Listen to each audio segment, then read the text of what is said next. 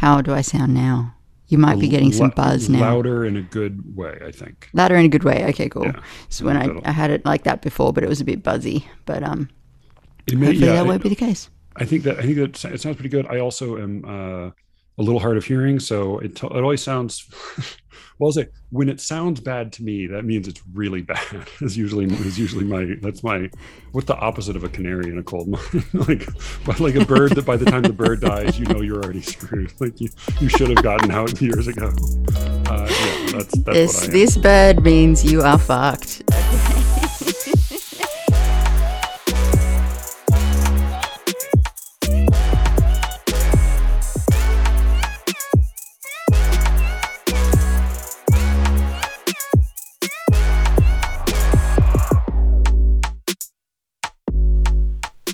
I'm Matthew Buckley Smith, and you are listening to Slee Rickets. I, so, my, my guest this week is Alice Allen. Uh, I've spoken about her a few times previously and uh, responded to her podcast, Poetry Says, on a couple of occasions. She joined me to discuss the movie Paterson, but we ended up mostly talking about poetry and performance. And then for part of that conversation, she sort of turned things around and started interviewing me. I've pulled that section aside and I may release that as a little bonus the next day or two. Uh, but it, it's she's very funny and it was just a very easy enjoyable conversation about about poetry and about a very strange somewhat silly movie called Paterson that came out in 2016 which is also ostensibly about poetry Alice as I mentioned is the host of the Poetry Says podcast she is also the author of The Empty Room and Blanks uh, you can find her on Twitter at, I believe, at Alice Allen. I think you can find. Oh no, you can find her on Twitter at at poetry underscore says at poetry underscore says. If you are looking for poetry on Twitter, which I don't necessarily advise. In any case, we had a good conversation, and that is what makes up the basically the whole podcast today. I, I do I'm going to read a little poem at the very end. It's a poem that she recommends during our conversation, so that will be coming up. But for now, please enjoy my conversation with uh, Alice Allen.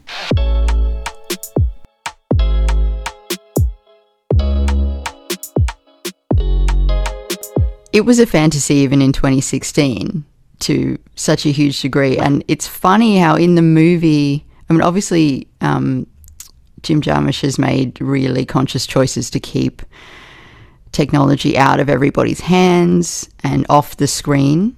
But it is there because Instagram is mentioned. Uh, apparently, Laura, the girlfriend, has a laptop, a phone, an iPad. We never see her use those things. She's never just checking uh, Facebook. She's always painting. yeah, no, she's so productive for somebody. She's so productive, reports having so- read all these things online and watched all these YouTube videos. yeah, yeah, We but we're never allowed to see that. scene, Only when she's practicing guitar. That's it. Oh, that's true. Yeah, it is there for that scene. But I really struggle with this because part of me really hates the sort of technophobic, oh my God, devices are going to kill us all. There's enough devices to line the seafloor, and Jesus Christ, we're all going to die from it. Because, and, and it's, I think it's one of the strengths of the film in a way that it sort of complicates that idea of you know devices will kill us because when the bus breaks down he really needs a smartphone he has to borrow one from a kid and um, if he would just copy his fucking poems that might help a lot but yeah Yeah, But- Kin- Kin- Kinkos and I mean, or, or even just like a they, they they they do treat it like it has to be a smartphone or nothing. Like even just like a, if the payphone had been functional, if some you know there's there's we can use Xerox machines and we can use you know basically like Alexander Graham Bell's invention, and that beyond that technology is you know doubtful value. Um, This is uh, Paterson's movie by Jim Jarmusch. Paterson is the name of a city in New Jersey, as well as a uh, an epic poem by William Carlos Williams, which neither of us has read. I've read none of, and you've read some of, and that's i that's couldn't It's annoying. But at any rate, so th- this movie was made in 2016. It is about a poet. The poet's name is Paterson. In the movie, it stars Adam Driver and Golshifteh Farahani. Uh, it is a movie about a poet, and one of the quirks of this particular movie is that there are uh, uh, there are a number of poems that appear in the movie, read aloud, and they appear in writing on the screen, and they are they are poems. I say actual poems. You know, if they're if they are poems at all, then they're actual poems. But they're they're poems written by uh, Ron Padgett, who is a uh, a a venerable American poet, member of the New School, and apparently Jim Jarmusch's favorite poet. So he wrote a few of poems originally for this movie, and then he they also included a couple of his poems that he'd already written. Um, and I saw this back when it came out, and uh, and enjoyed it with mixed feelings, but then had not thought or, about it or seen it really much since then. And you you had sort of a slightly more robust relationship with the movie.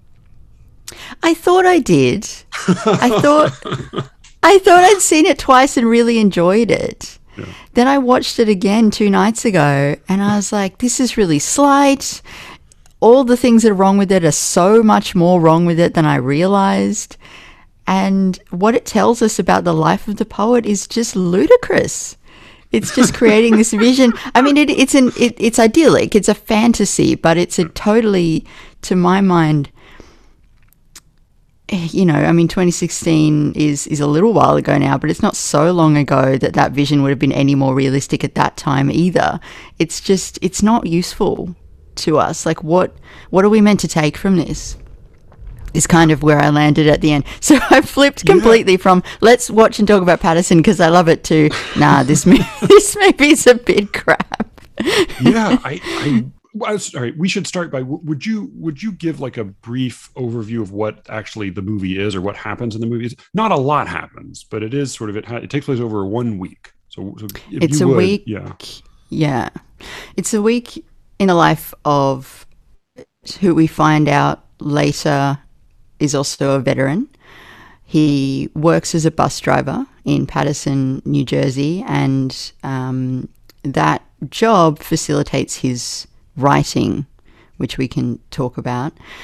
Uh, he lives with his girlfriend, who is a prolific artist in, in many different directions. She paints, she is learning music for the first time. She's really good at baking. She also takes care of all of his daily needs uh, to a to a you know a- angelic degree. Um, She's kind of a manic pixie dream wife. she's she's yeah. I mean, she's a she's a fairy. Yeah. But so what happens is we follow Paterson, the poet, through each day of a week, and we watch him work.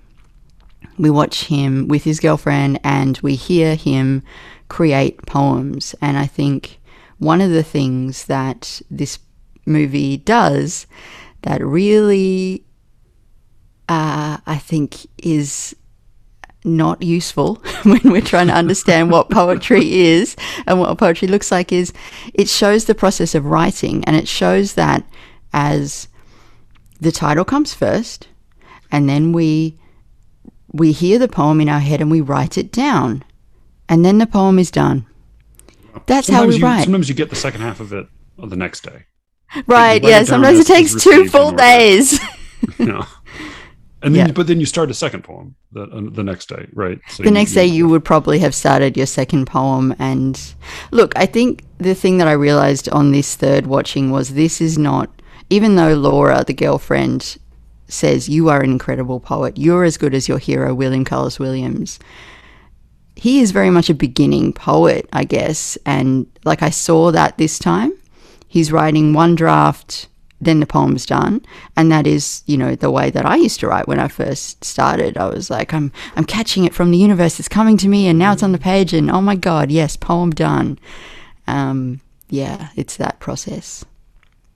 Oh yeah, I mean his, his as a and he I mean he seems to have a similar vision of himself. I mean the one time he's asked, "Are you a poet?" by by a stranger, he says no. no. Granted, he, he's that he, he's one of the moments of action or change that occur in the movie uh, is that his his dog tears up his notebook with his one copy of all of his poems after his girlfriend has been asking him for a year apparently to Xerox his book or to make some copy with somebody or like even let her hear one of the poems. He's extremely secretive, which which may you know maybe it's very precious, but it also, as you're saying that, it reads to me maybe partly as just he sort of knows he's a beginner and he knows this is maybe it's not it, he cares about it and he's very hurt he's clearly hurt when he loses them but but his sense of the importance of it is seems to be more internal than anything. Like she often speaks in terms of you're great you need to share this with the world or even like i need we're you know we're going to be rich from cupcakes. That she's sort of both this muse like magical fairy but also has a she's also weirdly very, much more worldly than he is in other respects. So it, it's um it is a fantasy as you said very little you know telephones you know on the bus strangers sit and enjoy the scenery or they have conversations with each other or they read from hardcover books.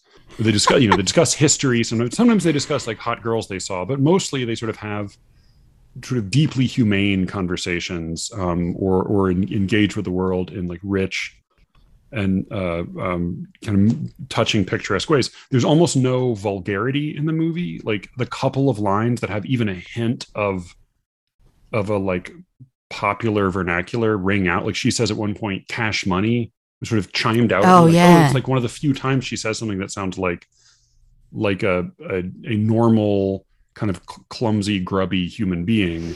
That, and then maybe the brief appearance of Method Man it's about the only time that you hear language that sounds like it's been run through the machinery of like a- actual human use. Otherwise it sort of has this this like uh, air dried john patrick shanley kind of air dried is just the perfect perfect way to describe it.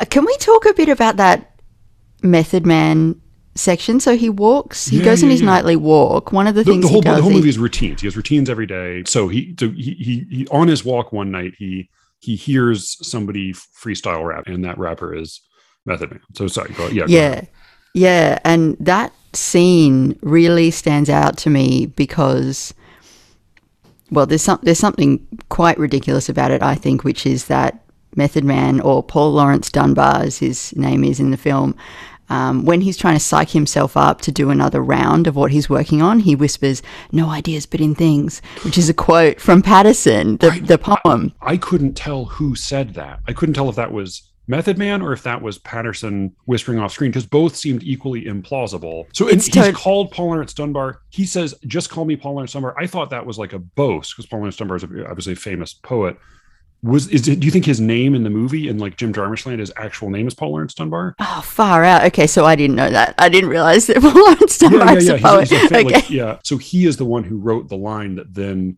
Maya Angelou took for her autobiography. Uh, I know why the cage bird sings. It's from a poem called Sympathy. But now that I think of it, in his movie Dead Man, the main character's name is William Blake. So maybe his name is what Paul Dunbar. Who the fuck knows? Yeah. No, no, no. I'm sure. I'm sure. But sorry. At any rate, yeah. you, you, say, you, as you're saying, he psychs himself up by quoting William Carlos Williams to himself. Ridiculous. Which is but, yeah. ridiculous, but but really, I don't know, kind of kind of gorgeous as well. But um, what I love about that scene is we see a poet, and I think this kind of goes to like something that's been bouncing back and forth between our podcasts over the last sort of month or so. We see the spoken word poet working his ass off to get that poem right, to to be able to perform it well. He's he's saying it over and over again. He's in a laundromat. He's got time to kill. He's just going to say this poem over and over again. Meanwhile, Paterson is like, love poem, da da da da. You know, he just writes it out and then it's done. So, oh, I yeah. I mean, like, I, I wanted to see the movie about the Method Man poet. Totally, that's a better film. It would be a lot of fun. Uh, so, all right. So he, as you said, he he is a he's a veteran. There's a shot at the beginning, and I believe it's it's it's uh, Adam Driver's actual photo from when he was in the Marines. Um, the actor uh, was was in the Marines. Apparently, also got a bus license, bus driving license while shooting yeah. this movie. So uh, he is a veteran, and and then and that sort of do, it only really comes up toward the end of the movie when a character pulls what looks like a real gun in a bar really abruptly in a really sort of startling way and he very swiftly and elegantly disarms him. Uh, Patterson does. And kind of saves the day. It turns out it's not a real gun but it's a it's he leaps into action in this this sort of impressive way in this one moment. Apart from that, to me, it I, like watching it again and looking, I think looking at the subtitles as the script separate from the acting, it felt to me almost as if there was this other movie being written by Adam Driver. Because he, like he is he has these responses and he has this sort of uh, us under the surface pain that's evident throughout the movie that isn't ever really resolved or even brought out to the surface. Something has happened. I mean almost felt like he felt like a hemingway character. Like he was in the war something has been has been done to him he's quietly recovering while the rest of the world goes on around him but this movie was about this other thing that he did yeah it's there's a sense of dread that runs throughout the film for me. I don't know if that maybe other people just get boredom, but I constantly feel like something awful is about to happen, and uh, it, it comes up so much. But the things that could happen that don't include his dog could get jacked. He there could be a murder in the bar. There could be a bus accident. I'm constantly feeling like he's going to run into someone. Even just he could oversleep and miss his shift. And, and none of that happens. The film kind of seems to invoke these possibilities for disaster and then just like leave them to the wayside. And even when the gun gets pulled, it's fine. It's not it's not even a big deal and he goes home and he has a bit of a a heavier sleep and then his girlfriend's like oh you you acted so heroically and that's so terrifying and then the film just continues. Yeah. and i guess i love that because i love it when movies don't um, i guess in some ways punish their audience by being like oh look at this this horrible thing that you knew was going to happen. Well here it is. I love that it backs away from all this stuff. But again i just i feel as if what it's saying about the life of a poet is that it's somehow protected. It exists in this this rarefied zone where nothing bad ever happens because you're writing poetry. I don't know. It's just it's so as you say, it's so wholesome. It's such a fantasy. Yeah. I mean the the one bad thing that happens is the poetry itself gets destroyed. And he though he composes it in his head, he doesn't seem to have it memorized and there's no there's no copy of it. So watching it again i kept thinking all right what how do i read this allegorically? Like how like assuming this can't be the this this isn't meant to be a representation of the world as it exists it, it isn't even really meant to be a representation of of uh i don't think well i don't like was i kept thinking like all right so is this is the Lara character meant to be? Because I think I read somewhere when it came out, there was a lot of really uh, laudatory criticism of this when it came out. I, yep. I can't remember where, but somebody had proposed that she was sort of meant to be that they were sort of two halves of an artist. Like like she was one half of art of his creative you know life, and he was the other. So that together they kind of made one whole person. Watching it again, I, I wasn't even really sure uh, about that. That some of the most some of the most human moments were the moments of slight friction and awkwardness between them. When like there's there's there's this very i mean in a way like it's the the movie feels like it takes place in a like a 1950s sort of working class household where like they the money is enough to sustain a life of of like relative comfort with some with a handful of luxuries but also there's this sort of there's a bizarre total there's no whisper of racial tension at all. Though, I mean, well, the whole the cast is, is very uh, uh, mixed in race, but there's there's absolutely no friction or tension there, and yet it is for being a, a working class, you know, household in the 21st century. They're the least angry working class household I can imagine. Um, but I, I can't figure out even if it's all sort of a shadow play or or a like a mystery play what is the what's the moral? Like what is the, what is the moral even if we were just to take it at face say like all right i totally buy in. I completely commit myself to jim jarmusch's vision of metaphysics and reality like so then what should i learn?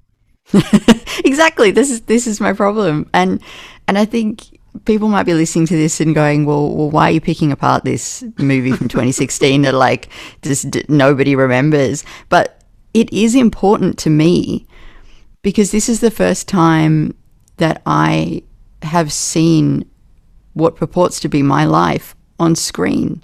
you know, we have biopics of Elizabeth Bishop and we've got the On the Road movie. There aren't many films about what it looks like to be a poet in the 21st century, but this movie also isn't that because it doesn't it doesn't tell us anything about what and and look i'm probably just like asking like i do this all the time asking a film to do more than it ever said it was going to um, on its own merits and on its own terms this is a beautiful quiet you know gorgeous little study and there's really nothing wrong with it i i just don't want people to think that my life looks anything like this because just absolutely not. The thing that start okay, the, the thing that maybe does start to make sense because that, that's the other question is like, all right, if it's not if it's not making a deep statement about poetry in allegory form or or some or in, in a realistic form, then who is it a for whom is it a fantasy? And I guess I like maybe it's it really the the problem is that it it has a special appeal for people who write poetry in the 21st century in a non-glamorous context but it's not really for us mm. it, maybe it's it's like it is a poetry movie for non-poets that i think if you were if you were like when I think about um you know so my my dad's an architect and his joke is that like anytime you have a character in a movie and you want him to be sort of interesting but kind of a minor character you throw architect you say like oh he's an architect. Like because it sounds kind of interesting? And they, they usually make them like way too rich and way too like autonomous and like they're able to kind of act with this imperious authority that of course no real architect has if you're not you know Gehry uh, or Frank Lloyd Wright, but it's a fantasy of what it might be like to have that life. And if this feels maybe like it's nice to imagine, it's nice to play act as we, we step into a movie and we watch we watch the main characters and we, we imagine ourselves into those roles. And so it's nice to feel like, hey, maybe this is what Golshifteh Farahani is like the most glamorous, patient, uh, generous uh, talented, hardworking, you know, housewife without kids that you could imagine in this kind of perfect idyllic way. They're like the only brief moments of friction, or she has to sort of ask him for for money for something. The very, you know, but there's almost I mean, there's no argument at all there. She sort of she's she's all whether she's painting or like sleeping naked or whatever she's doing. It's all it's always extremely picturesque. It's sort of if you. It, no actual person taking care of a house would recognize this, but, but maybe it's nice to watch it and feel like, well, that's what that would be like, right? And the same, maybe the same is true for Paterson. Like, oh, I could be a, a working working class poet, a re- really authentic. I mean, I remember at the time, you know, my wife and, and some other people pointed out, like, well, they really feel like they're hipsters, like playing at a working class life. But then the trick is there's no scene. Like they can't, like they're no, they have no friends. They don't have anybody have else no to play friends. with. I mean, they are totally, totally isolated in this in this little town. Like, I don't know what Paterson, New Jersey's like, but like they are alone. totally. I mean, I guess he's got his friends at the bar, but yeah, no, that's that's a really good point.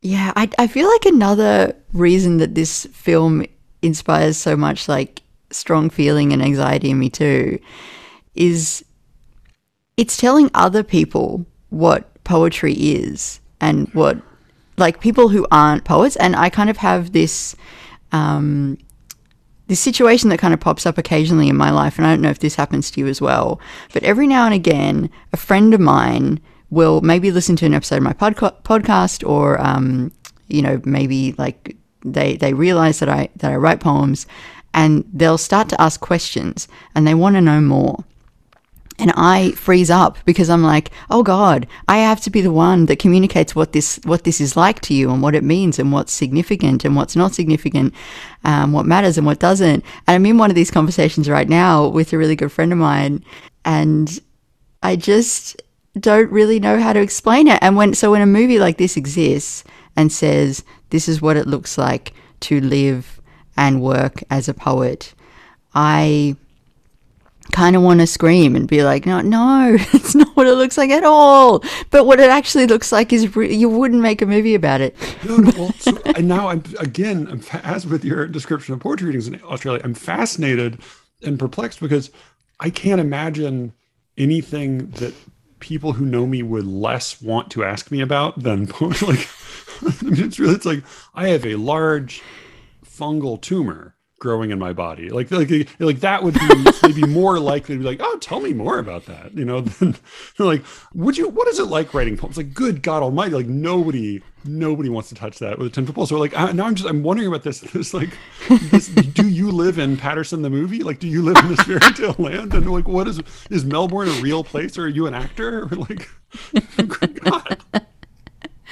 Okay, so I'm probably as with the as with the bombing thing, I'm probably overstating like the the level of interest. Like it fades pretty fucking quickly, but like, but occasionally there's this sort of flaring of interest in in people. Um, and I feel very responsible at that moment to to wholly, fully, completely, and um, totally accurately represent everything about poetry. And and you said in, in your episode that came out yesterday, which was just wonderful, and I can't wait to listen to it again. Um, poetry is a big tent. Uh, and I feel like I need to just describe everything that's going on in that tent in like one sentence because I never want people to feel excluded. At the same time, I do have very strong opinions about what I think counts as poetry and what I think a poet should do and how they should work. And so that's why a movie like this uh, hooks me because there are certain elements of it where I'm like, yes, good, okay, so you you should be reading a lot and you should be writing every day, and that's good. But also, dude, you gotta fucking revise. Like, you can't just leave that shit. It's not done. It's not done yet. So anyway, so uh, uh, having, having having performed an exhaustive uh, treatment of, of Paterson, uh, is there anything else that we we we missed or needed to say or? I think like Adam Driver is a very good actor. I think uh, love uh, love Adam, love Adam. Um, totally I think right well, William Jackson Harper, who who I whom I'd forgotten about, who's given the most weird, inconsistent, uh, stagey, nonsensical role in this movie. He's a really good actor. Um, he he plays Everett, um, oh. the guy who pulls the oh. gun and his lines yeah. are so weirdly written his, his like his motivation so bizarre but like he's just a really winning actor he's he's also in um Midsommar and the good place though I, have only seen like one episode of that but like he's just like a really winning character actor so I, I, I he was like a, a, total unknown when this came out um, but like he's he's great and adam driver's great uh golshifteh farahani's like a per it's just like a to me she it feels like she's she feels like part of a picture that jim jarmusch is painting and she like her lines are so bonkers. I, I, don't even know if I could evaluate her acting. I know, I know. I was I was saying to my partner like I feel like she overdoes it a bit, and and he was just like, no, she that's got to be the direction. Like it can't be her fault. She's. I'm always so, inclined yeah. to give actors the benefit of the doubt in situations yeah. like this, but yeah, I don't. I have no. I have no clue. Maybe I'll. I'll with luck, I'll see her in something else. Um, yeah, yeah, yeah, for sure. Anything else we're we're forgetting? Oh, what did you what did you make of the Japanese poet? Oh, of course. No, we did. We do need to talk yeah. about the ending. Okay, so I don't feel like in well, 2020. Well, tell, tell, them what's. Tell them. Okay, what happens? What happens? Okay. At the end of the film, Paterson, having had his notebook destroyed by uh, Marvin, the incredibly cute English bulldog, goes to the Passaic Falls and sits and thinks. And a tourist comes up to him, a Japanese tourist, and sits by him and just happens to have a copy of Paterson, the poem, translated into Japanese. We have to assume it's book one because there's five books of the fucking thing. But uh, yeah, I, am assuming Jim Jarmusch did not know that. just took into like the first. It's like a blank book with the first page. That's my assumption. Paterson, yeah. So he sits down next to him, and they they have this conversation, which is totally mystifying.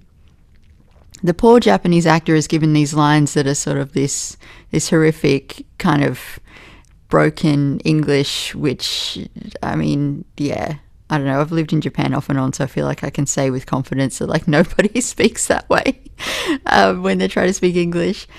And there's this just bizarre exchange. I, I can't even really explain it. It's basically as if he is the spirit of poetry come to Paterson to to imbue him with renewed inspiration and uh, belief in his project, and he hands him a blank notebook. And then the, the poems begin again. Yeah, he is like he is like a, a, a Dickensian ghost who who directs. like that's that's he. You're you're like in in like a weird like racist like. It's really uncomfortable. I mean, because he's he's tour he's come he's come from Osaka to visit Paterson, New Jersey, because William Carlos Williams is from there and, and wrote there. Which he's not and didn't. He's from Rutherford. Why? Why? oh, that, I don't know if that makes me like the movie more now.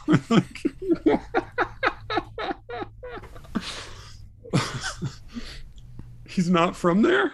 I just assumed well, he was from because they keep talking about how he's a Paterson poet and he's a, he's like the poet of Paterson. I mean, well, I don't know. Maybe in New Jersey, Rutherford and Paterson are, are, thought of as the same place. That was the only thing I could come up with. But they're like at least twenty minutes away from one another. Maybe, maybe they're all part of the same. I don't know. I mean, I'm also like this is. I grew up in Atlanta, which is a big, a big weird city, and, and like people who lived an hour outside Atlanta would would like say, "Oh, I'm from Atlanta." Okay, um, maybe so that's maybe, it. Maybe, maybe it supersedes. Yeah. Uh, but yeah, but also like who fucking cares? Like, like I don't care how much you like his poetry. Like I, if I loved William Carlos, I mean, I'm trying to think like what American poets do. There are American, there are American poets I love. I won't go to visit them while they're alive. Like, like in this country where I live, you know. So, well, like, I should come clean then and say that I did make a pilgrimage up uh, from New York up into Massachusetts to try to find the home of Jane Kenyon, which I oh. I failed at. Yeah.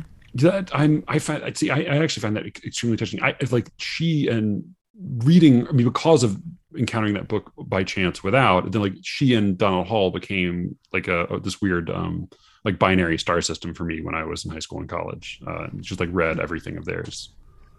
Yeah, she is my yeah star system is a good way to put it. So well, I have and, and I have not really gone back to their poems much in in years. Say a say a word or two about Jane Because I mean, other than she, she, I read the poem without, and she was married to Donald Hall and and died uh, quite in, in her forties, and he wrote this book about her. But she she was also a, a poet of her in her own right. Say a word or two about her. Um, because she she remains she remains like somebody you you like a a, a north star of, of sorts for you. Yeah, she's my she's my three a.m. poet I just have so much admiration for somebody who was clearly just in intense amounts of pain and was able to write so beautifully and so consistently. Uh, I, I, I particularly love the way she approaches her faith. You know, she is she's a religious she was a religious person, like she went to, to church, but she was constantly being challenged in this like is is really well expressed in her really famous poem, Having It Out with Melancholy. You know, God keeps leaving her and keeps, she keeps feeling abandoned and like nothing means anything. But she keeps writing and she keeps writing with God in mind.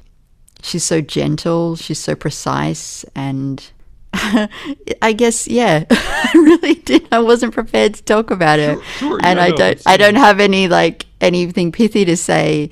Just that, just that I. There are a few poems of hers that I don't find something beautiful in, and many of them are um, my absolute favorites. Um, you know, I, I went I went back to Williams to try to like find poems to you know, thinking when we came up with the idea for this episode, oh, I really love William Carlos Williams. Turns out I really don't. really, really not, really not into him that much. But Kenyon, I'll, yeah. Well, well, I mean, that's the, the, I think the best way to do this is just to tell people of a, a, a couple poems they should read. You know? Okay, well, my favorite Kenyon poem is Happiness which she wrote in like fairly late in life, but not quite at the end. Having it out with melancholy is a very close second. Those would be two to begin with, and from there you could you could kind of go anywhere. I don't feel like you can go very far wrong. But there is a particularly famous poem of hers that I don't love, which is called Otherwise. Um, it has It's the this name of one of her refrain. collections, or, or like a Yeah. collection, I think. Or yeah, Yeah, yeah. And as this refrain, you know, it might have been otherwise. And I just, I think it's a little bit too simple. Um, it's a little bit too neat. And what I, I like, like, I, I often think about this comparison between, um, ah, fucking wild geese woman. What's her name? Shit. Mary Oliver. Yeah, Mary Oliver and uh, um, and Jane Kenyon. Mary Oliver's poems are, are you know rounded edges and tied with a bow. Jane Kenyon's poems are um, they always have a, a ragged edge, and I think that's really important. It's been, a, I mean, it's been, truly been a while uh, since I, I read her, but my my feeling is that Mary Oliver poems often can be can translate into advice or inspirational wisdom, and Jane Kenyon's poems have moral concerns and have concerns with wisdom, but don't seem to be they don't seem to have that same imperative application. Yeah, she's never giving you advice. She's not really giving herself advice. She's just trying to make it through another day most of the time. And I don't wish to glamorize, you know, the depressed poet either, because that's, you know, been done to death and is quite boring and, and um, kind of damaging. Um, but I do feel like it's significant that she was she was able to write about those experiences with so much precision and and um and gentleness, I guess. Good. Yeah. So the moral of the story is uh, Paterson, Jim Jarmusch's 2016 film. Adam Driver's a good actor. William Jackson Harper's a good actor. Jane Kenyon's a good poet. That's what we've learned. That's what we can take away. Uh, good. Yeah. All right. Yeah. Boy. Yeah. That Japanese poet at the end was that was a that was oof, that was a rough Yeah. rough moment. Um, so, so about performance, I can't, I can't like wh- where we have like have like two and a half standing arguments, or you know, so where where should we where should we begin with performance? I don't I don't actually know that we have any disagreements. I think I I I align with you on pretty much everything that you've said, and, and if you if you don't align with things that I've said, it's only because I've expressed them poorly. um, but yeah, I I took your point about like you know what I experienced in terms of readings in the US was very much much based a, a New York um, experience, and I really don't know that much about what it's like outside of that world. So so yeah. I mean, I think so. Like what what you described, well, describe because for people who haven't who may not have listened to that episode, describe pe- to people what your experience with readings is. New York, because I think it sounded like it sounded like a lot of fun and a kind of a really cool experience, but also a sort of a particular thing. So, what was it that that you encountered in New York in poetry readings? Yeah, well, that was you described in your episode that came out yesterday the the small crowd in the well lit room. That was my experience of poetry readings until I went to New York, and there were still sometimes small crowds and well lit rooms, but the poets who stood at the front inhabited the space, connected with the audience, and delivered their poems in a way that to me said, You're allowed to really like your own work. I had just seen so many people get up and shuffle about and make excuses and be like, Oh, this one's about, um, oh, anyway, it doesn't matter. And then they launch into it and it's just like, Oh, Jesus Christ, you don't even like this? Well, I was already bored and needed another drink. So great. But I never, and, and, you know, like I, I mentioned, I got to see Terrence Hayes and, and um, just in this tiny little room in um, in Brooklyn somewhere. And I don't know, it just it made me see what was possible if poets would stop apologizing and start taking up a bit of space. And I guess that is what New York demands of you. You know, if you if you don't take up space, I mean, like we left because I was getting kind of crushed by the city. Um, in for you know that was definitely one of the reasons. Uh, it's it's hard. It's it's a hard place to be, but it's kind of a crucible. I think it kind of it it if you're going to um, yeah, if you're going to be if you're going to be good, then like you better bring it. Essentially, is Yeah, yeah, yeah. what I got from that. Yeah, no, that seems right. And like my experience with like seeing plays in New York was always that the writing was not necessarily any better, partly because the writing comes from all over, but the acting was way better than like even one city to the left. You know, like like the performances, the live performer performers go to New York or they go to LA or to Chicago. Um, and uh, so so that I mean you're you're gonna get really good live performances there. You're also I mean and and you're also gonna get like a lot of people having fun in a place. Like even in Baltimore, where they were they were not you know because there was a little bigger crowd, there was a little more of a scene. People were coming together to drink and have fun and flirt. There was it, it became a fun event to go to, and then also partly for that reason, there, there, began to be a little more of a spoken word element just because it it became possible to entertain people, and so mm. there, were, there was sort of more of a desire to do that. But part of it even felt like like the comparison that came to mind for me when I was listening to your podcast was like even even if it's not a great performance, it's a little bit like a like going to an award show. Like award shows are not entertaining, but everybody's dressed up all the cool people are there. It's a big event. It's like a, it, it's it feels glamorous.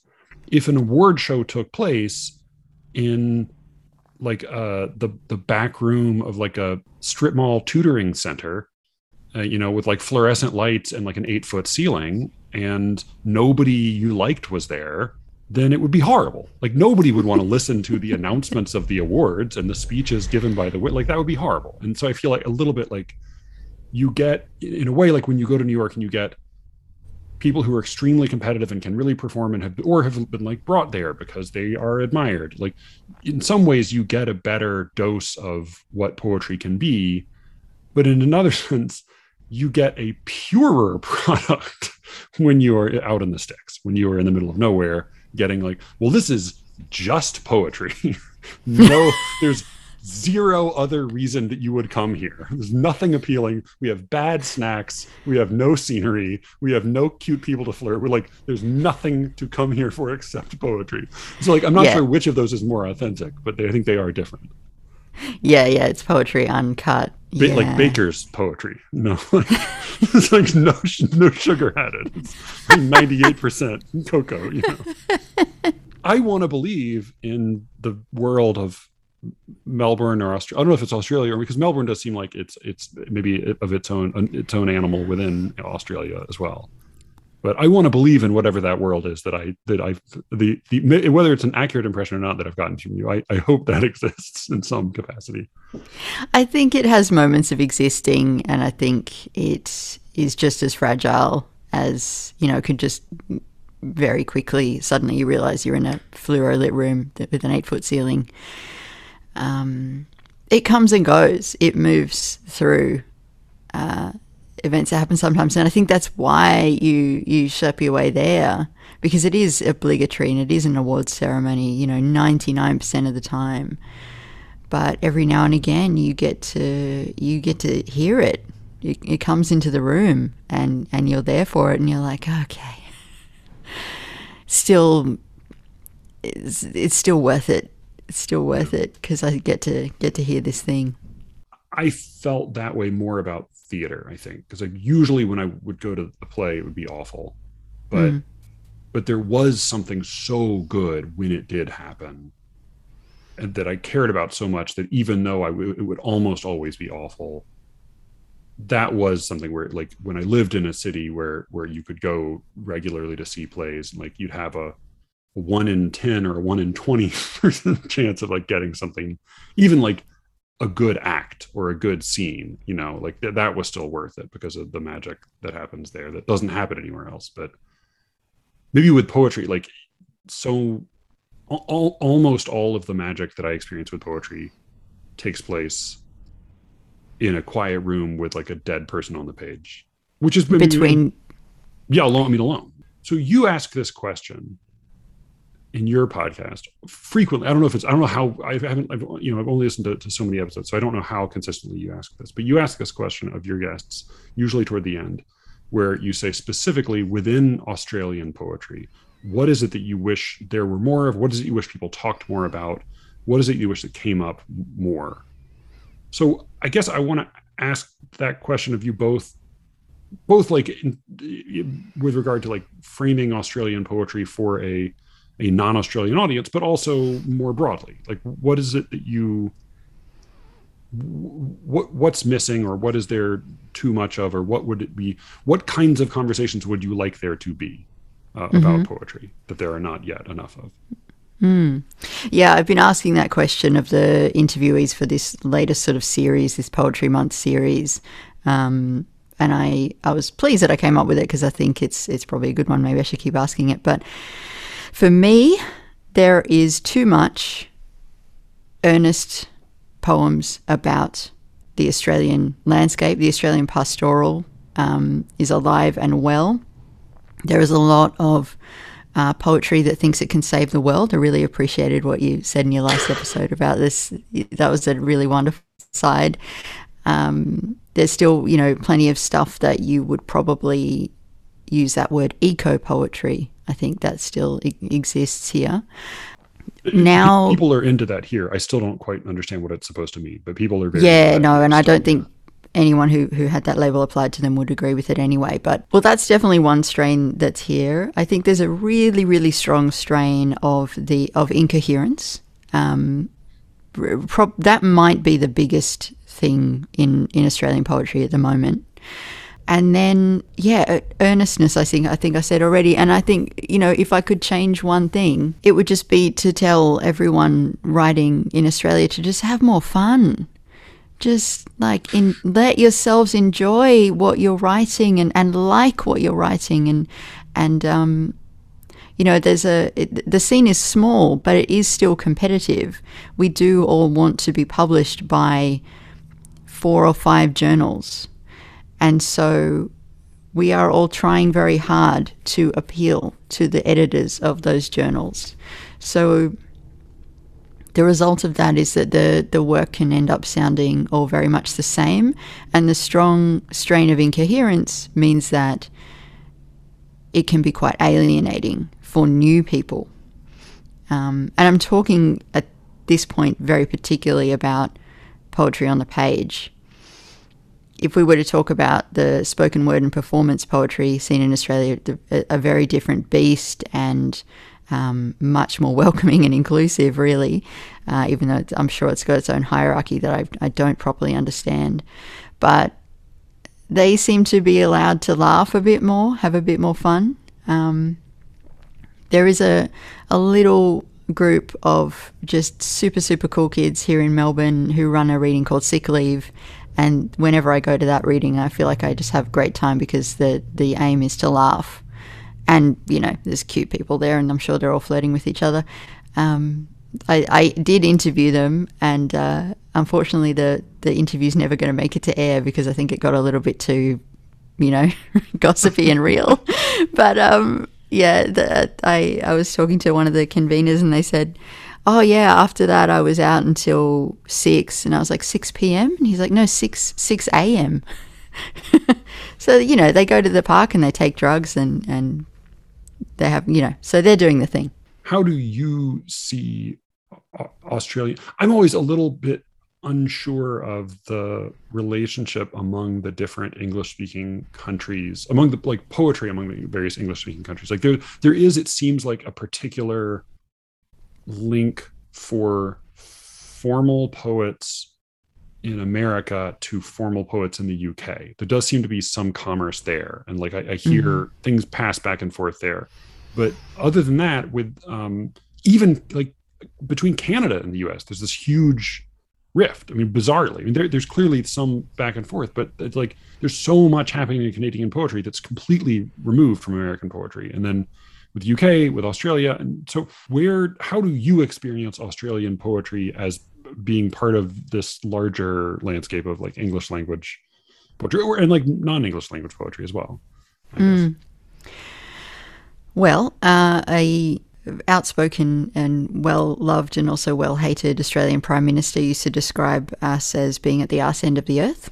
So we we we live with that sort of position in our minds, I think, and I I guess I've always had this sense of like, not only do I need to understand and know the Australian canon, I need to understand and know the, the British canon and the North American canon. Um,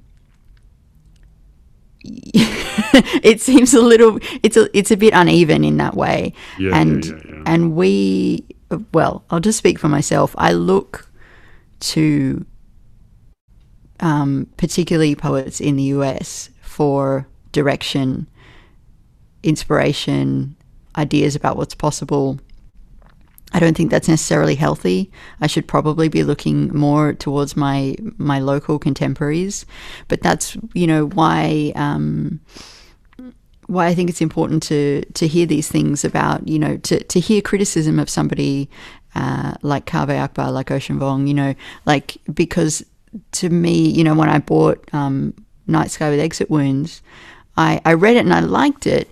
There was a lot that I didn't connect with, but I took it as a given that this was kind of unassailable. You know, like if I had problems with it, then they weren't necessarily legitimate. I guess it's the same thing. Well, you're probably, what I'm saying You, with- probably, what, you would be advised not to bring them up. In that sense, it is unassailable. Like you, you are Yeah. unwise to criticize it publicly. Well, yeah, not publicly, not publicly. Um, and yeah, I guess in a way, I'm kind of repeating what I fear for my friends who are new to poetry. This sense of like, well, if I've got a problem, then I guess it's my problem, and um, I guess I just don't get it. So, yeah, all of which to say, I do. Um, I, I think I know way too much about. Uh, I don't know like heaps. I don't. I don't know all that much at all. But what I what I do know about poetry mostly skews towards the US. Um, yeah. which is kind of a weird position to be in. I'm assuming that for you, the the poet, the the degree, like the the American poets who loom large are the one are the contemporary ones. Like the contemporary poetry scene in America gets more coverage than it ought to compared to like the contemporary Australian scene. Is that like that is that that's the I would say like American poets pay too much attention to contemporary American poets as well. right. Like, like we shouldn't be this the contemporary if you are a contemporary American poet and you are really, really celebrated right now, some of those people are very good. But but the, the great, great odds are that uh, you're not actually worth that paying that much attention to. It's also this this weird moment I feel like in the US, and this is just from observing from the outside. But like you're in this strange position right now where, like, you kind of questioning everything about your canon too. Like, you know, why are these people, um, the people that we've celebrated for the last hundred years? Why we celebrated them? Who did we celebrate them at the um, expense of? You know, like so I can well imagine being a celebrated, well published, well loved contemporary American poet who could who could easily say, "Oh, I've never really read Whitman," or like, "I don't know anything about Hart Crane," or you know that kind of thing. Um, Sure. Yeah. Which is the case here too. yeah, yeah, yeah. like, oh no, I mean yeah. it, it's it has been out of vogue to read the canon for decades here. I mean, it's it's been. I mean, it's just funny. Like there, there was a, a, a remark, and it's it's a a, charming and, and worthwhile interview. But like there was a remark the poet you interviewed most recently made at one point about a student where they said, you know, if a student produces a, a perfect sonnet, then you know I'm, I'm I'm happy for them, but I'm really happier when they begin to write work that you know reveals their character more. And and it's it, it's left out of me not because it was a particularly unusual or, or, or not not because it was anything particular to that person, but I've heard comments like that for as long as I can remember, and I always want to say like, well, where are these fucking perfect sonnets? Like, where are these kids writing? Per- like, good God Almighty! The people complain about like the rules. Of, poetry is not about the rules; it's about breaking the rules. Like, no, who has been enforcing the rules? There's that the rules have been anti-rules for as long as I Can remember. Like, anyone is- tell me the rules? Yeah, yeah. no, like nobody wants you to write. Like my when I uh, published my first book, I wrote free verse poetry throughout all of college, almost all of grad school. Had this weird crisis, went through this whole whatever you know thing that, that's boring except to me, and then wrote a bunch of formal poetry and published this book. Uh, my my dad's book club they read it very sweetly and and uh, embarrassingly, and then their comment to me was like, "Well, it'll be great to see when you finally um, outgrow your teachers." and you start writing you know in your own style which was which is fine. And like i have very mixed feelings about that book but it was a it was a joke. It was like well no my teachers wrote mostly in free verse.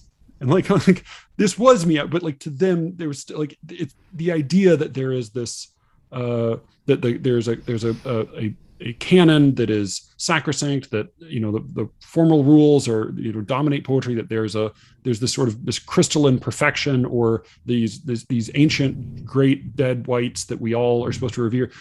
All of that has been poo-pooed since like the 70s at the latest you know? So i'm i'm all for questioning the canon in the sense that of doing exactly what you did with jane kenyon which is like if there's somebody that we really are supposed to ad- admire let's pull some poems up.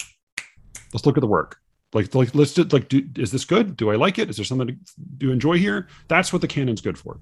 Like it's good for making suggestions. Look at it. If there's something worthwhile keep it. If not sure like don't read it. If it's not good if it doesn't offer anything it's you know for, for, forget about it. But i guess using the like re- poem recommendation criterion what should we know about australian poetry? Mm, yeah, I was terrified you would ask me this. Um, oh right. Well, okay. So maybe I should say maybe I should no no because I do I I'm putting you in a bind. Maybe I should say like which dead Australian poet should we know? Oh, so, even so worse so that question. you're off the hook, or maybe that's also then then it's going to be too many white people. So I don't know. Well, you're fucked it no matter what. I yeah, I'm totally fucked. Answer it. Man. Is there any way you can answer it that doesn't get you in trouble? nah, but that's okay. Um, I would start with uh, a poet called Dorothy Porter. She wrote a, a, a long, like, uh, what do you call it when it's a it's a novel but it's a poem? Um, novel in verse. Yeah, novel in verse called uh, "The Monkey's Mask." It was made into a film, uh, very sexy lesbian movie. Dorothy Porter wrote uh, my favorite poem, which is a poem called "Lucky," so I would I would check her out because she's got a very distinctively uh, Australian voice. She's I don't yeah what what to even say about her. She's like she's formally interesting. She clearly she clearly knows what she's pushing against. So that would be one. There are uh, living living poets who I would also recommend. One of them would be Pam Brown, who who lives and works up in Sydney now. Um, she is is just a master of the kind of poetry of detritus. I don't know if she would love that description, but uh, I I think her work is is phenomenal, and I don't really know how she does it. Um, uh, there's also uh, sort of a more of a formalist who's a bit of a hero of mine who I got to go and visit and, and interview called David Brooks. Um, no relation to, to your David Brooks, who I know is not, not the not the favorite figure. Um, yeah, and I've just named three white people, so I don't love that. And there are, yeah, there are just like, I really appreciated what you said in in one episode. I wish I could remember which one, where you said like the the only sensible way to appreciate poetry is at the level of the poem. Um, you know, so like yeah, yeah, you Yeah. Can be more. I mean, you can be as narrow as you want. You know. yeah, Read. uh, So we should. People should read "Lucky" by Dorothy Park Porter. yeah. Read read Lucky by Dorothy Porter. Um, yeah, I don't know. I hmm. Or is there a, um, other than the terrific podcast Poetry Says? Is there another uh, a venue or vehicle, you know, for for poetry for Australian poetry that people should be tuned into, or other po- other poetry podcasts? Because you're right. I mean, like it's it's hard to find fun ones. Yeah, yeah. you mentioned uh, Co- Commonplace and Poetry Gods, which is defunct, but there there are lots of episodes available of it. Of it. Yeah. Yeah, definitely check out the Poetry Gods, um, even though it's not being made anymore. And Commonplace has some incredible interviews. Like, just, yeah. Rachel's approach is really, really different to, to yours and mine. Maybe, maybe I'm a little bit more of the Rachel school, but um, yeah, she's she does some incredible interviews.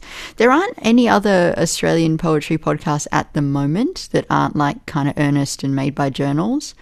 Um, I sort of live in fear that somebody will come along who's way, way cooler than me and make and make a podcast.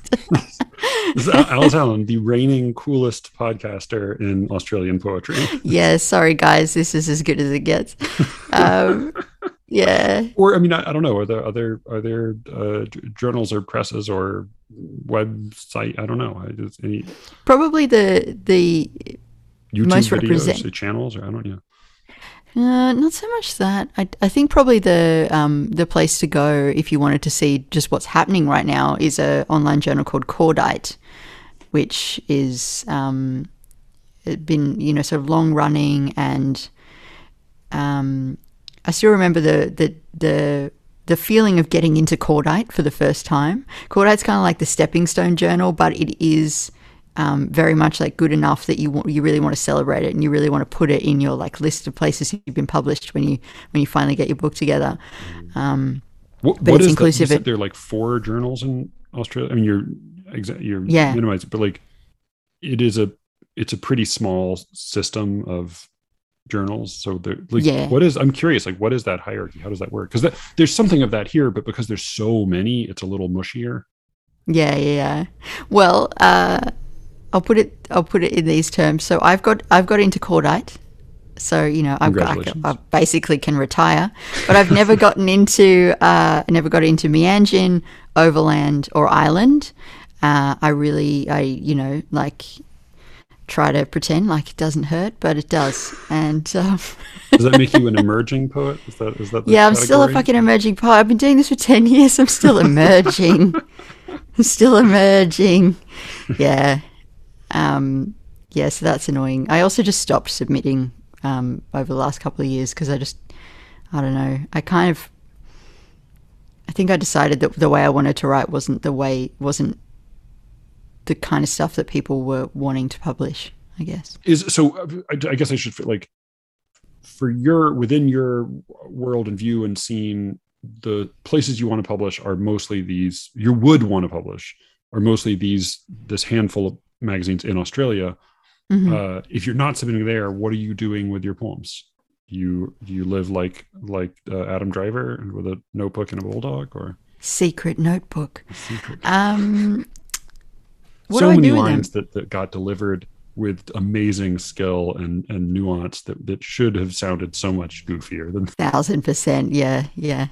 You can write this stuff, but you can't say it. What do I do with my poems? At the moment, very, very little. It, not not much is happening. I've had this weird situation where my, my first book, The Empty Show, uh, came out right at the start of 2020. I never got to launch it. But while that book was being put together, I wrote a subsequent chapbook called Blanks, which um, really hope my publisher never listens to this, but like I, I love blanks a lot better because the empty show is very much my first book. It's kind of like I tried everything and here's the best of what I could do. Um, yeah, yeah. Whereas blanks is like written in a, a very kind of discreet um, period, really like intensively. And I'm really much happier with those poems and with the conceit of the book in general. But um, yeah, like uh, then I just felt really overexposed because I had two books come out within like four months. And that's all I was really making recent. I mean, that's all like for poetry time. That's really, really recent. That's like all of it's happening right this second. Pretty much yeah and then i was making the podcast i was also doing um, i was running a reading and i was doing this performance like improv poetry thing um, and so i just felt like i was doing too much What? and there was way too much Alice Allan in the world I- improv poetry? yeah so i i, I started this event where we would have a guest poet because i i do um, a reading series. Yeah, so it, yeah, the reading series was one thing, and then this other thing was a poet reads, and then a team of improvisers respond to the work and create scenes off the poems. What? Yeah, it's really fucking fun. I haven't been able to do it for two years. that's that's bizarre. I mean that I mean that so the poem is not improvised. no, the poem's written down. The poet comes with three or four poems to read, and then the improvisers listen, hear the poem for the first time, and then respond with their own stuff. What is the tone of that? Hilarious and fun and exciting and different and not boring. No, it You doesn't. know, no, it I- doesn't. It does not sound boring. But I'm realizing like this is not the place to read your like elegy for your dad. Yeah, please don't. Yeah, I try to make sure that I. okay. Yeah. Right. I mean, you could, you could, like, you know, my co-producer was, I can hear him screaming in my ear, being like, "We could do that. We could respond to that." But you know, the, well, well the- I mean, but also like as a like the the po- the poet should be reading something that she's happy having rendered into a goofy Yeah. skit. torn apart. Yeah, Right. yeah, Yeah. yeah. Yeah. Yeah. yeah. Okay. Mhm. All right. So, so poetry is the is the uh the meat that gets ground into the improv sausage. Absolutely. Okay. Yeah, yeah. that definitely sounds not boring. I'll say Yeah. that. I hope you get to uh, to revive it. Mm. Um, all right. So Bl- I, I didn't know. I did. It's, it's funny because I, I saw that you had a book and a chapbook. I, I guess I didn't look at the dates because I assume, I assume that the chapbook had come before the book. Uh, Yeah, yeah. You, I mean, you wouldn't be able to tell anyway. Um, but I'm self-conscious about the fact that the empty show is making its way to you by a by a boat, because I feel like I ordered it forever ago, and I, like I just now got a thing saying we will we will ship it soon. Uh, fucking Australians. Um, yeah, yeah. Uh, but no, no, I mean, but I'll look for so blanks is is blanks because some of sometimes chapbooks are not. Is that like available? Is that something you can get? yeah, you can get it. I mean, I can just send it to you. Okay, Yeah. yeah. Well, I mean, well, let me put it this way: if I pay for it, will will any fragment of the money go to you, or fraction of the money go to you, or will I just be going to the big poetry? You know, Australia's big poetry in, industry. I'll probably go to big poetry. Yeah, Okay, all yeah, yeah. Well, no, I'll send yeah. it to you. Yeah, yeah, yeah. No, I, I would, I would love that. I definitely know the feeling of like publishing a first book is a really good way to like cleanse your colon. You know, like not your, but like you in a way like you you can't let go of some of these poems until you do that, and then you they just you're you can be shut of them. You know. Yep. Then you're you're done with that, and you can actually start. That's how it felt to me, and that's why I say like I sort of stopped. I've stopped writing. I, I don't know. Maybe it's a little bit of what you were talking about in terms of this moment of crisis, which I'd, I'd love to hear more about. But like, I just feel like everything I did. I mean, I, I I still am proud of the book, and like you know, it won an award and all this kind of stuff. But like, um, I just look at it now and I'm like, yeah, I was just trying on these different hats, being like, is this me? I don't know. Maybe I sound like this person. And and now I feel like I really want to know what I actually sound like. Is that kind of what you meant, like that moment when you were Which stopping which- writing free verse? Oh no, I that was a whole other m- mess. But um, I want to get you back on and do more. Maybe we can not talk about another poetry movie uh, sometime. Um, but yeah, uh, or whatever, whatever appeals to you. I, Yeah, for- you're you're on a brutal schedule, man. Once a week is fucking hectic. what do you usually do? I usually do once, once a a week for- fortnight. I am Oh, because I've got all these banked, but yeah, usually I wouldn't. yeah. I wish fortnight were a legitimate unit of time in America. Oh. like it doesn't mean anything here because it's like it's like because everything's either weekly or monthly so it's just it feels like you're it feels like half a half a sandwich with half a salad or something you know Okay. Um, mm, yeah uh okay. Well, I mean, yeah, yeah, that probably seems wiser don't grind yourself into dust, you know. yeah yeah i mean i i'll i we'll see we'll see but for now i plan to do it i don't want to do it if it sucks to do No, of course, Um, and you can tell yeah. that you're having fun right now. But Yeah, yeah, you know, there's definitely a big chunk of mine where it's like, yeah, Alice is tired and bored, and I was. But yeah, that's the you know we're we work in the most beautiful part of the internet. No one's listening. No one can talk back. We can't count um, the metrics, and we just get to to do our little private thing. It's it's like it's 1995 all over again. But this mic situation you have looks really good though do you put a drape cloth over that or something like a do you cover because i just didn't worry about dust with that like do you cover uh, this or- is a little kind of shield that's on it. I can you can Right. take that off, and it's like a yeah. but does the shield not get dusty do you uh, yeah, it's got cat hair on it right now. oh Mm. okay all right Yeah. okay well you, if you live with a cat then you're yeah it's, a whole Yeah. you're in a different kind of environment yeah i have Yeah. i have a, a human human shit that is likely to end up in our eyeballs but not Yeah. not like toxoplasmosis or what like they're different risk levels you know i have like wet sure. cheerios that i'll sit on but you know Mm. yeah this thank you so much for doing this and i will I'll probably Thank you. and one of the one thing i want, do want to do is like not commit myself to any particular anything. Like I want to sort of be able to do anything that seems like it would be fun. So Yeah. I'm, you know, Yeah. in whatever format. Yeah, it's really hard to pivot, but you've done this amazing thing where you've already talked about like books, movies, poems, and you know whatever's on your mind. So you're like you're just open. So yeah, you haven't boxed yourself in. So. That's That- awesome. That's my was part of my goal in picking a, the stupidest name that meant nothing. I could think that it's would so no- sweet that it's what your daughter calls secrets. I was like, oh my god, my heart. They are. Uh, evolution has ensured that they are unbearably cute. Um, Oh,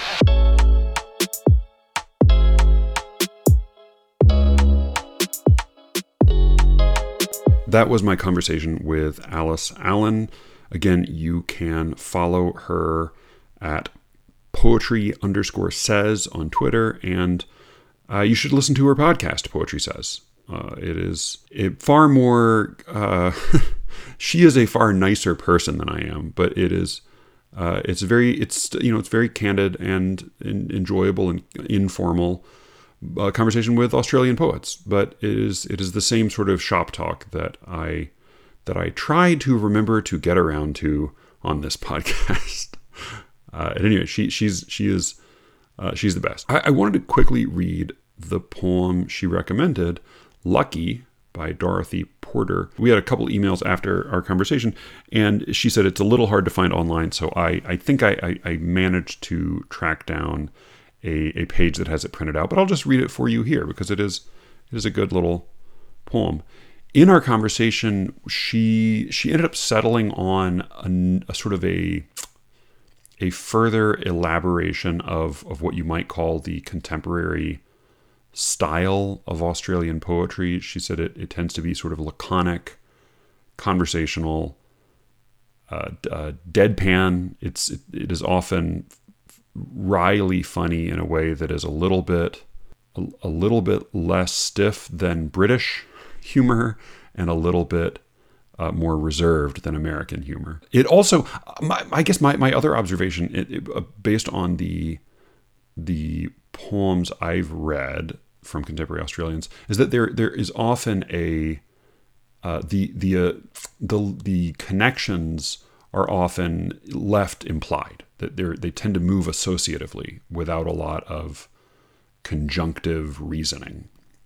If that's a term that can be used in that way, I'm not quite sure. It, maybe maybe starting to talk about an eye infection, but this is Dorothy Porter's poem "Lucky." I believe it originally appeared in the Bee Hut. I'm not sure. Again, it's hard to track down precise information about some of her work online. She mentions uh, Tang poetry. This is poetry of the Tang Dynasty, which was a, an ancient Chinese dynasty that was in power throughout the the, the seventh through ninth, tenth centuries, three or four hundred years there.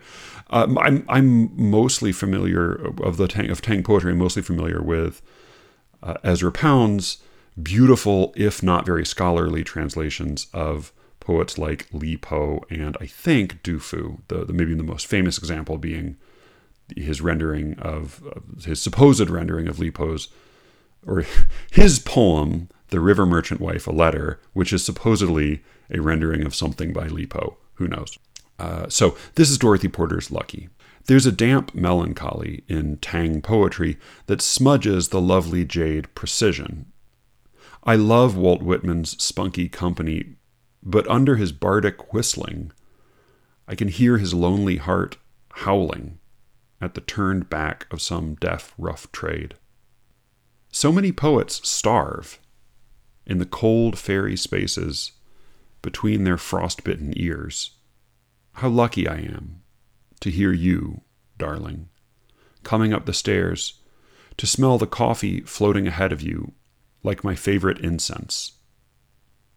So as I said, it, it moves associatively. It's sort of the poem's basically a series of juxtapositions. They all the, what they seem to have in common is the is the the private lives of or, or I guess they, they all have poetry in common. The second, third, and fourth examples all deal with the private lives of poets. I do think that the that that bardic whistling is a is a pretty pretty right term for whatever it is Walt Whitman does. I, he's not my favorite poet, but he is distinctive and memorable. Spunky being uh, perhaps obvious, but still, I think, pretty effective uh, pun given the context. Context, and I and I do like the the sort of literalizing of this.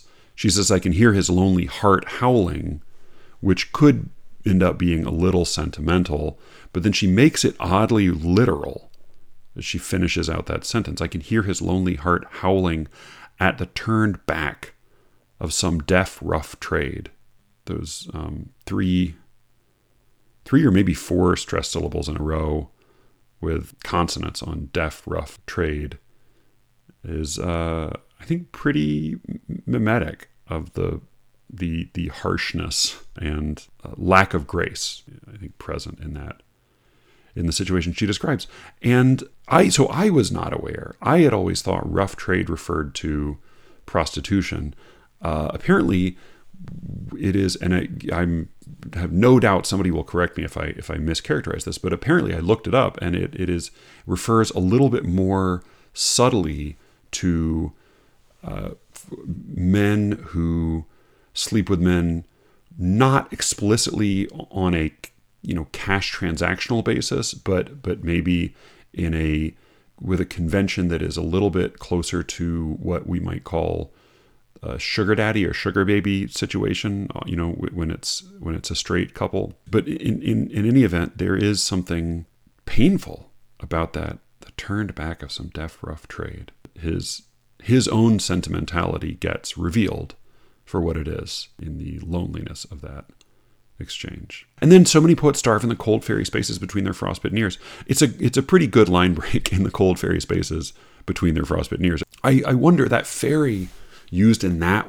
way, not to refer to any fairy. It's F A E R Y. I'm not sure if that's the standard uh, spelling, British spelling um, for for what we might what we would spell as F A I R Y. But I do know that that use of the word as an adjective, the only other poem I can think of in which it appears, is Keats's "When I Have Fears That I May Cease to Be," in which he's thinking about being a poet, trying to get his work done, being lonely, and he's imagining all of the ways in which his life could come to an abrupt end a, with disappointment at what he won't have done. And he, he fears that he will, as he says, never have relish in the fairy power of unreflecting love. Then on the shore of the wide world I stand alone and think, till love and fame to nothingness do sink. But that fairy power of unreflecting love, unreflecting love, I've never been totally certain of, but I've always sort of gathered that that in, in Keats's poem referred to the love that you might share with someone that is that manages not to be narcissistic. It manages to really to see the other rather than simply to see one's own reflection. Um, and he sees that as magical. For her, she consigns magic to the to that that sad self-centeredness that leaves so many poets or would be poets uh, lonely and alone. And then, you know, the, the end is is I've read a number of love poems that have this kind of ending where they turn from an impersonal, external consideration suddenly to the the second person in a in a, a, a tender recognition. I think um, Elizabeth Bishop's poem Insomnia has a, has a has a melancholy version of that turn at the end. There's actually John Forbes as as um as Alice says the Charles Bukowski of Australia. One of the poems of his that I, I sort of like. I think it's called Love Poem, and and it has a it has a turn like that at the end. But all the same, as as as a you know uh, as we've said plenty of times before, it, this is this stuff isn't new, but it, it's still moving. How lucky I am to hear you, darling coming up the stairs. She does make it she does make it nicely sensory so that it would be so much weaker as if she said, How lucky I am to have you, darling. Make it abstract. Instead, it's the sound of this person coming up the stairs, and it's the smell of the coffee. There is a little bit of a, a little bit of fairy power going on in the very last sentence because of that. Um, the syntax is a little bit ambiguous. How lucky I am to, to hear you, darling, coming up the stairs, to smell the coffee floating ahead of you. Of course, it's the smell of the coffee that is floating ahead, but the way it's written, the suggestion is in fact that the coffee itself is floating ahead uh, of the, the beloved, like my favorite incense. So there is something sort of uh, eerily magical in that last moment. And I I wondered about the incense the first time I read this poem, and I still don't know what I think of it. But it's a it's a it is a touching and surprising short poem. You know, there, there aren't that many words for as much stuff as happens here. I'll just read it one more time and then I will sign off since I've already gone on too long. This is Dorothy Porter's Lucky, and thank you again to Alice for passing this one along. I, I might never have come upon it otherwise. It might have been otherwise. All right, this is Dorothy Porter's Lucky. There's a damp melancholy in tang poetry that smudges the lovely jade precision. I love Walt Whitman's spunky company, but under his bardic whistling, I can hear his lonely heart howling at the turned back of some deaf, rough trade. So many poets starve in the cold, fairy spaces between their frost-bitten ears. How lucky I am to hear you, darling, coming up the stairs, to smell the coffee floating ahead of you like my favorite incense. That was Lucky by Dorothy Porter. And this is Slee Ricketts. Thank you so much for listening. You can reach me, as always, at sleerickets at gmail.com. I forgot to remind you to uh, leave a, a, rating and a review and to recommend the show, but I'm reminding you now. So please do go do that. Uh, it helps when you spread the word because it's not really getting spread any other any other way. And with any luck, I will be speaking to you all again very soon. Until then.